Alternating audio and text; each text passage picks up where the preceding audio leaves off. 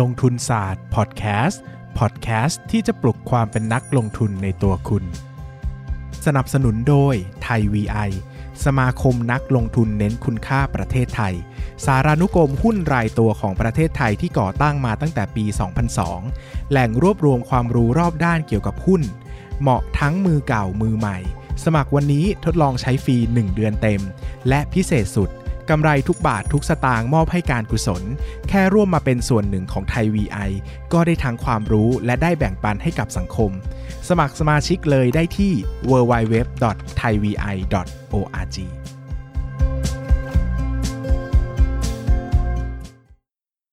สวัสดีครับ ยินดีต้อนรับเข้าสู่รายการลงทุนศาสตร์พอดแคสต์รายการที่ชวนทุกคนมาพัฒนาความรู้ด้านการเงินและการลงทุนไปด้วยกันนะครับ ผ่านไปหนึ่งสัปดาห์แล้วนะครับ กระแสตอบรับของช่วงของไทย VI นี้ก็ดีมากๆนะครับ อันนี้พูดโดยไม่รู้ล่วงหน้า เพราะว่าอัดในวันเดียวกันนะครับ แต่ก็หวังว่าคนจะรักเรานะครับ ก็ยินดีมากๆนะครับ ที่วันนี้จะได้กลับมาคุยกับพี่บอลกันต่อ ซึ่งเป็นรุ่นพี่นักลงทุนอีกคนหนึงที่ผมชอบคุยด้วยมากเลยคุยแล้ว คุยแล้วเพลินแล้วก็รู้สึกสบายใจที่จะคุยเนอะรู้สึกว่าแบบมันไม่ได้เอ่อพี่พี่พี่พี่บอลจะไม่ใช่ คนที่กดดันอะไรมากจะน c e มากนะครับ วันก่อนพี่บอลเล่าให้ฟังว่าพี่บอลเนี่ยเหมือนจะมีสองเวอร์ชันเนอะเวอร์ชันหนึ่งกับเวอร์ชันสองนะครับครั้งก่อนฟังเวอร์ชันหนึ่งไปแล้ว ตั้งแต่เอาเงินเพื่อนมาตั้งกองทุนไปจนถึงทำงานกบขจนเจอจุดเปลี่ยนในการหันมามองภาพธุรกิจมากขึ้นและสนใจกับเชิง financial projection หรือว่าการ valuation ที่ลึกๆ ละเอียดละเอียดน้อยลงแล้วหันมามองภาพใหญ่มากขึ้นนะครับ วันนี้ก็มาคุยกับพี่บอลกันต่อนะครับ สวัสดีครับพี่บอลครับ สวัสดีครับ สวัสดีครับเบสสวัสดีครับ ปั้น แล้วก็ครับท่านผู้ฟังทุกคนครับ ครับ ก็หลายคนคงอยากรู้แล้วแหละนะครับ ว่าแล้วทุกวันนี้ครับ แนวทางการลงทุนของพี่บอลเป็นอย่างไรบ้างนะครับ ที่บอกว่าได้เรียนรู้ได้เปลี่ยนแปลงอะไรมาเนี่ยอยากจะฟังโดยละเอียดสักหน่อย ต้องขออนุญาตให้พี่บอลเล่าให้ฟังหน่อยครับคือคืออย่างนี้เดี๋ยวย้อนกลับไปก่อนว่าจริง ๆ มันก็ไม่ใช่ว่าแบบแบ่งชัดว่าแบบเป็นเวอร์ชันหนึ่งเวอร์ชันสองอะไรเงี้ยหรอกนะอ่าคือหลักการที่ที่พี่จะเล่าตอนเนี้ย มันเป็นหลักการที่พี่ใช้มาตลอด เอ่อแล้วก็เป็นหลักการที่เรียกว่าผ่านการตกผลึกแล้วคือช่วงการลงทุนเนี่ยส่วนมากเนี่ยมันจะมีช่วงช่วงที่ไม่ตกผลึกอาจจะเป็นช่วงที่งง แล้วเป็นช่วงที่เจ็บปวด หลายๆ คนที่ลงทุนเนี่ยอย่างเบสน่าจะรู้แบบช่วงแรกก็จะเฮ้ยสับสนไอ้แบบนี้มันถูกปะวะอะไรเงี้ยแบบนั้นมันใช้ได้หรือเปล่านะ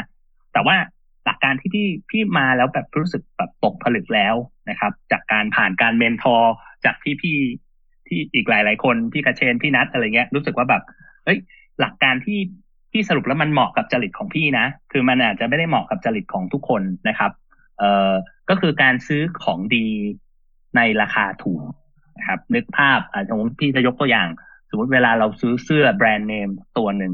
ถ้าเราซื้อเสื้อแบรนด์เนมสักตัวหนึ่งเทียบกับซื้อเราซื้อเสื้อแบบของถูกๆใน Shopee Lazada อย่างเงี้ยคือของดีเนี่ย คุณภาพแล้วก็ใช้มันได้มากกว่าใช่ไหมใช้ได้บ่อยกว่า มูลค่ามันก็มากกว่าเนาะแต่ว่าถ้าในมุมของ ของที่แบบแบรนด์เนมอะกับของที่มันถูกเราอาจจะไม่ได้ใช้เราจ่ายมันถูกจริง แต่เราไม่ได้ใช้มันใช่ไหมวิธีการของพี่คือซื้อของดี แต่พี่จะไม่ซื้อราคาเต็มถึงว่ามันตัวละสองร้อยกับสองพันเนี่ยแบรนด์เนมสองพันเนี่ยพี่อาจจะซื้อตอนมันลดห้าสิบเปอร์เซ็นในราคาหนึ่งพันบาทนะครับเออแล้วในในเรื่องของธุรกิจนะของมันไม่ใช่แบบมูลค่าลดลง หรือว่ามูลค่าคงที่เหมือนเสื้อผ้านะแต่ว่าธุรกิจถ้าเราเลือกได้ถูกต้องเนี่ยมูลค่ามันก็จะเพิ่มขึ้นด้วยนะเราซื้อของสองพันในราคาหนึ่งพันแต่กลายเป็นว่าเฮ้ยอีกสามปี จากของสองพันมันกลายเป็นสี่พันห้าพันอย่างเงี้ย มันก็ทำให้เราได้ผลตอบแทนที่ที่มากกว่า สิ่งที่เราควรจะได้นะครับ คือถ้าเรามองมองออกเนี่ย คือถ้าเราแบบเฮ้ยเกาะไปกับตลาดอย่างเดียวเนี่ย มันก็จะได้เท่าตลาดนั่นแหละ แต่ถ้าเราหาของดีในราคาถูกได้เนี่ย มันก็จะสามารถตอบโจทย์แล้วหาสร้างผลตอบแทนให้กับเราได้นะครับ แต่ว่ามันก็จะยากอีกว่าไอ้ของดีคืออะไร ราคาถูกอะไร ซึ่งมันก็จะมีมีในรายละเอียดไปอีกว่าเฮ้ยเราต้องต้องอธิบายอีกทีนึงว่าเฮ้ยของดีคืออะไรของถูกเนี่ยมันดูยังไงครับ อืมอืมแสดงว่าหลักการหลักๆของพี่บอลที่เอามาใช้ได้เนี่ยก็คือเรื่องของการซื้อของในราคาที่ถูก ซึ่งความจริงแล้วเนี่ย ดูเหมือนจะง่าย แต่พูดจริง ๆ เนี่ยมันยากมากเลยไหมครับ ในมันสำหรับก็คุณมันมันมีดีเทลมั้งครับเออแต่ผมว่าอย่างเช่นที่ว่า ถ้าของต้องต้องบอกก่อนของ เอ่อหลักๆ เนี่ย เราต้องบอกก่อนว่าของดีคืออะไร ต้องแยกให้ออกก่อนครับแล้วก็ของถูกคืออะไรใช่ไหมซึ่งซึ่งของดีคืออะไรเนี่ย มันก็ต้องเหมือนกับเปิดตำราเหมือนอย่างที่ที่เบสอ่าพูดในพอดแคสต์อะเรื่องว่าเฮ้ยวิเคราะห์เรื่องโมเดลธุรกิจ วิเคราะห์เรื่องปัจจัยที่จะส่งผลต่อ ต่องบการเงิน วิเคราะห์เรื่องสภาพการแข่งขันทีมผู้บริหาร วิเคราะห์อะไรหลาย ๆ อย่างเนี่ยเขาบอกเฮ้ยของมันดีเนี่ยคือมันดีหรือเปล่า แต่ว่าความถูกเนี่ยพี่ว่ามันยาก ตรงที่ว่ามันหุ้นเป็นอะไรที่พี่ว่าคนเข้าใจมูลค่าของมันได้น้อยที่สุดแล้วอะเออ เพราะว่ามันมันเหมือนกับอย่างอสังหาเนี่ยรู้สึกว่าเอ้ยคอนโดตรงอโศกอะเราก็ไปเทียบกับคอนโดตึกข้างๆหรือเราไปเทียบกับคอนโดแถวลาดพร้าวอะมันก็จะพอเห็นภาพนะว่าเออมันมันมีตัวมีตนแต่ว่าพอหุ้นเนี่ยด้วยความมันเป็น ticker ticker อันหนึ่งเนี่ย คือถ้าเราไม่มองว่ามันเป็นธุรกิจจริงๆอะเราจะดูไม่ออกหรือว่ามูลค่าที่แท้จริงมันเป็นยังไง เพราะเนี่ยความยาก ที่ปั้นถามเนี่ย คือความยากในการที่จะดูว่าของถูกอะมันมันดูยังไง ซึ่งซึ่งส่วนตัวพี่ก็ใช้หลักง่ายๆแหละ ใช้หลัก PE นั่นแหละ แต่ว่ามันก็คือหลักในการใช้ PE ที่เคยที่เคยให้สัมภาษณ์อยู่เหมือนกันว่า PE เนี่ย ใช้เวลาเรียนสามนาที แต่ใช้เวลาสามสิบปีก็ยังไม่เก่งคือมันเหมือนกับหลักหลักการมันมันค่อนข้างซิมเปิลแต่ว่ามันมันลึกซึ้งอะครับเพราะฉะนั้นมันก็เป็นเวลาที่เราต้องฝึกแล้วก็เก็บสะสมประสบการณ์ไปเรื่อยๆ แล้วเราก็จะพอเห็นว่า เอ้ยอะไรของถูกของแพงแล้วก็จะจะมองเห็นในในตลาดนะครับ ก็ประมาณนั้นครับงั้นคำถามที่ผมจะต้องผมอยากรู้มากเลยนะครับ พอเราเกิดมาอย่างนี้ว่าซื้อของดีราคาถูก แปลว่าถ้าเป็นของดีแต่ราคาไม่ได้ถูก เช่นราคากลางๆอะไรเงี้ยพี่บอลจะไม่ซื้อเลยหรือเปล่าหรือว่าก็อาจจะพิจารณาบ้างอะไรอย่างเงี้ยครับคือเอางี้พี่พี่ลงทุนน่ะพี่ว่าทุกคนต้องมีวัตถุประสงค์ในการลงทุนก่อนเนาะ เอออย่างพี่เองพี่ก็มองว่าเออ พี่ก็อยากได้ผลตอบแทนสักยี่ห้าเปอร์เซ็นบวกบวกถ้าได้สักแบบสามสิบสี่สิบต่อปีอย่างเงี้ย ก็ถือว่าโอเค เพราะฉะนั้นเนี่ยหุ้นที่แพงพี่ก็ต้องมองให้ออกว่า upside มันถึง หมายถึง มันมันอาจจะมันอาจจะไม่ใช่แค่ upside อย่างเดียวนะ upside เนี่ย มันมันมันต้องมองถึงของเรื่อง เอ่อถ้ามองในเชิงของ money management น่ะหุ้นตัวนี้ upside เยอะจริง แต่บางครั้งอาจจะไม่ใช่หุ้นที่เรากล้าอัดถูกไหมสมมติเรามีร้อยล้านเราบอกว่าเฮ้ยหุ้นตัวเนี้ย มันดีจริงเลย แต่ว่าแบบเออเรา มันเสี่ยงมากเลยแล้วแบบข้อมูลมันน้อยสภาพคล่องมันไม่ได้ เราอาจจะซื้อได้แค่ล้านเดียว นะมันอาจจะ upside สองร้อยเปอร์เซ็นแล้วก็อาจจะไม่กำไรเพราะฉะนั้นเนี่ยบางครั้งเนี่ยเราต้องดูบางครั้ง upside อาจจะไม่ได้เยอะมาก แต่เป็นหุ้นที่เราอัดได้ เป็นหุ้นที่เราแบบเชื่อมั่นเราเข้าถึงข้อมูล มันก็อาจจะโฟกัสกับมันได้มากกว่าใช่ไหมแต่ว่าอย่างน้อยที่สุดอะถ้า upside ไม่เกินยี่ห้าเปอร์เซ็นต์เนี่ยพี่ก็จะ พี่ก็จะไม่สนใจนะครับ กลับมาตอบคำถามเบส สมมุติว่าหุ้นตัวเนี้ยที่มันเป็นแพงแต่ดี PE สามสิบเท่าใช่ไหมซึ่งในพอร์ตพี่พี่ก็มีหุ้นแบบนี้นะอ่าสามสิบเท่าสี่สิบเท่า เทียบกับกำไรในปีที่แล้วใช่ไหมก็ต้องประเมินก่อนว่าเฮ้ยปีที่แล้วเนี่ยที่มันแพงอะเพราะว่ากำไรมันผิดปกติหรือเปล่าใช่ไหมปีที่เราเราเพิ่งผ่านโควิดมา ปีแล้วมันมีตัวหลายตัวที่มันกำไรผิดปกติอะแล้วถ้ากำไรปกติอะตัวนี้มันยังแพงอยู่หรือเปล่า หรือ ที่จะต้องคิดต่อไปจากนั้นคือภาพหลังจากโควิดอะ มันจะดีขึ้นหรือเปล่า เออ มันยังมีการเติบโตไหม พอบวกไปบวกมาเนี่ยเหมือนอย่างที่เจ้าสัวธนินบอก อาจจะแพงวันนี้แต่ถูกวันหน้า คือถ้าเราสามารถประเมินหุ้นแล้วเราคำนวณว่าเพราะปกติที่ใช้เวลาประมาณสามปี แบบประเมิน valuation นะอีกสามปีสองปีข้างหน้าเนี่ย E ในอนาคตอะ กับ P PE ในอนาคตอะคำนวณแล้วเนี่ย คิดเป็นผลตอบแทนแบบ CAGR หรือผลผลตอบแทนทบต้นต่อปีอะเกินยี่ห้าหรือเปล่า ซึ่งส่วนมากหุ้นที่แพงจะไม่ค่อยเกินหายาก ยกเว้นมันโตแบบเก่งเทพๆจริงๆ หรือแบบเราคิดว่าอีกสามปีมันยังสามารถคอมมานด์ PE สูงๆ ขนาดนี้ได้ เออ แล้วก็หุ้นแบบเนี้ยเป็นหุ้นที่อย่าลืมนะว่า หุ้นที่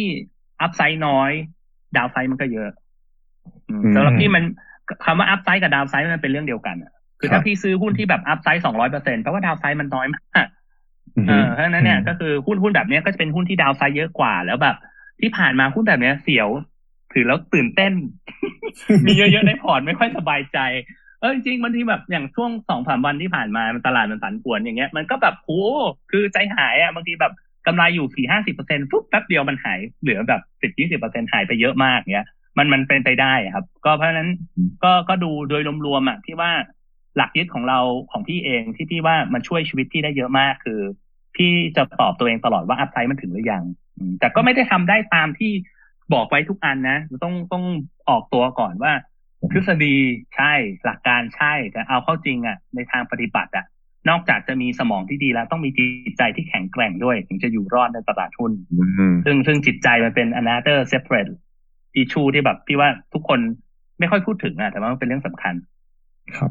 ทีนี้อยากรู้เลยว่าพอหลังจากที่พี่บอลบอกว่าเวลาดูอะครับ ส่วนใหญ่ก็จะดูอัพไซด์ว่าแบบโอเค มันมีประมาณตามที่เราต้องการแหละ พอพอเราคิดทบต้นแล้ว แล้วขนาดเดียวกันก็ถ้าเกิดว่าอัพไซด์มันเยอะ ในขนาดนั้นอะดาวไซด์มันก็น่าจะน้อยด้วยถูกไหมครับ แต่ถ้าสมมติเราไปเจอตัวหนึ่งที่แบบว่า อัพไซด์เยอะมากเลย ประมาณอาจจะเป็นสักอนาคตสามปี อาจจะเป็นสามร้อยเปอร์เซ็นสี่ร้อยเปอร์เซ็นแต่ในขณะเดียวกันมันยังมีอัพไซด์อะมันยังมีดาวไซด์เหลืออยู่ประมาณห้าสิบเปอร์เซ็นคือมันกลางๆอะครับ มันเป็นมันอาจจะแบบ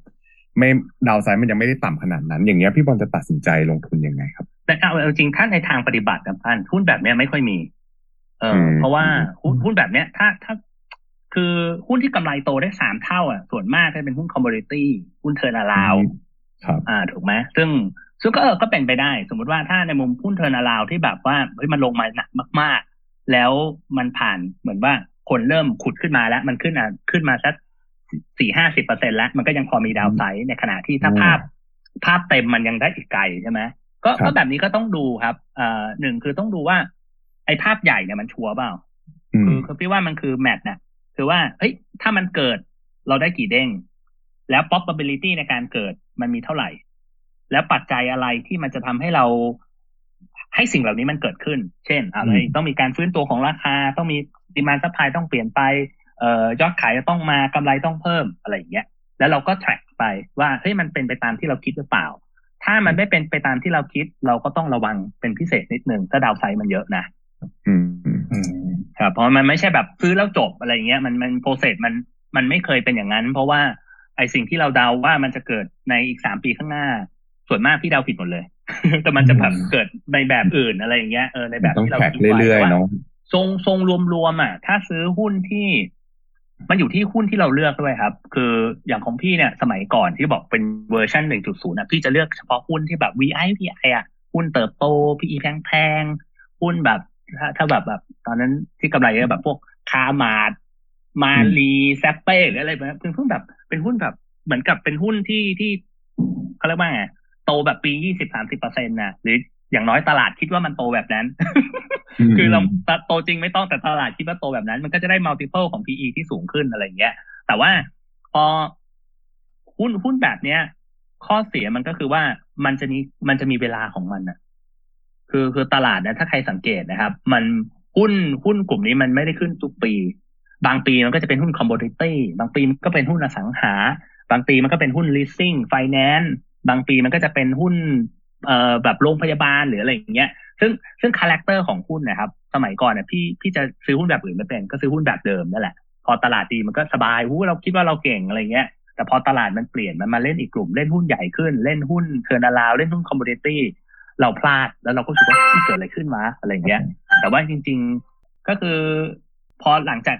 ที่พี่เบ็นเข้าใจตัวเองมากขึ้นแล้วลองสังเกตอย่างมุกไอดอลในการลงทุนของพี่หลังๆ ก็เป็นพี่มี่ทีวานะครับ คือพี่มี่เนี่ยเขาจะเป็นคนที่เอ่อซื้อหุ้นได้ทุกแนวอย่างนี้ดีกว่า จะไม่มีคำว่าแบบเฮ้ยแบบหุ้นแบบนี้ VI หุ้นแบบนั้นไม่ VI ไม่เอาอะไรอย่างเงี้ย แล้วพี่ก็ลองดูเอ้ยลองศึกษาดู แล้วก็พอมันเป็นแบบนี้เราก็สามารถทำกำไรได้กับตลาดทุกประเภทเนาะอย่างปีที่แล้วที่มีโควิดเนี่ย หุ้นที่ทำกำไรให้พี่ดีที่สุดก็คือหุ้น turnaround หุ้น commodity อย่างเงี้ย มันก็จะมันก็จะเป็นอีกอีกแบบหนึ่งอย่างเงี้ยครับ ก็ก็ต้องลองดูแต่ว่าหุ้นแบบเนี้ยโดย character มันก็จะยากมากนะสำหรับมือใหม่อะ อืมสำหรับพี่พี่ก็รู้สึกมันก็ยังยากอยู่ อืมครับ ก็ฟังจากพี่บอลเทปนี้เนอะเราคงได้เห็น